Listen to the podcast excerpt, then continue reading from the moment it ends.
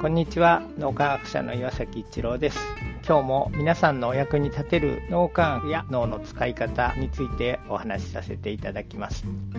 脳磨きでどうして脳が進化するのかっていうことですけど古分離思考から共同体思考っていう脳の使い方に切り替わっていくっていうところですよね。古分離思考って個が分離している。対人関係から名前が来ているので自分と相手が個として分離しているっていう使い方になります。どちらかというと悪いところに意識がいってしまうっていう知らず知らずのうちに対立関係を作っていくっていうのが古分離思考という個が分離している脳の使い方というものです。共同体思考とというのは相手と自分と信頼関係をどんどん深めていく。横の関係で仲間として心を一つにするとかそういう使い方を共同体思考と相手の良いところとか素晴らしいところに意識を向ける脳の使い方になります。脳磨きをすることで共同体思考の脳の使い方にしていく。時間が長くなっていく。あるいはその共同体っていうのはより広い共同体として捉えられるようになっていくっていう方向に脳の使い方が変わっていくんです。ですがそれが人生を好転させるということにつながってくるというところです。共同体思考って今お伝えしたように、良いところとか可能性とか成長に目を向ける。古分離思考ってできていないところに目を向ける。そのできてないところにとか悪いところに目を向けるっていう脳の使い方をしてると、大体ここまでできればいいんだけど、そこまでできてない自分とか、言い方を変えると合格点を作ってるんですよね。ここまでできればっていうのは100点満点中80点は最低取らないと合格に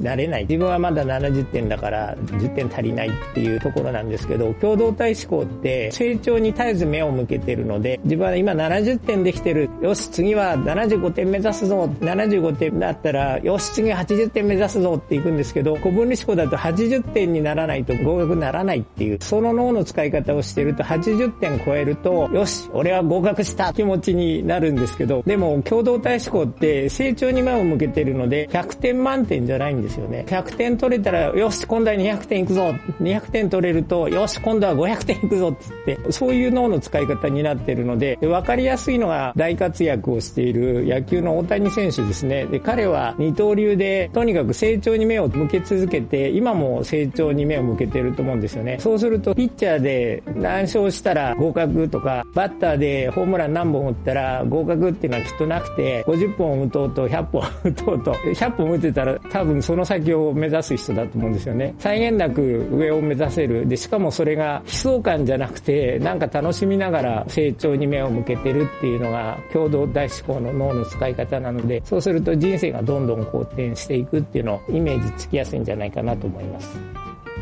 今日も何かのヒントになると嬉しく思います。ありがとうございました。この3分脳磨き気に入られた方はメルマガでも脳磨きのことを発信していますので脳磨きメルマガ検索してみてください。そちらからも脳磨きあるいは最新の脳科学のことを学んでいただくことができます。皆さんのお役に立てると嬉しく思います。今日も素晴らしい一日をお過ごしください。脳科学者の岩崎一郎でした。ありがとうございました。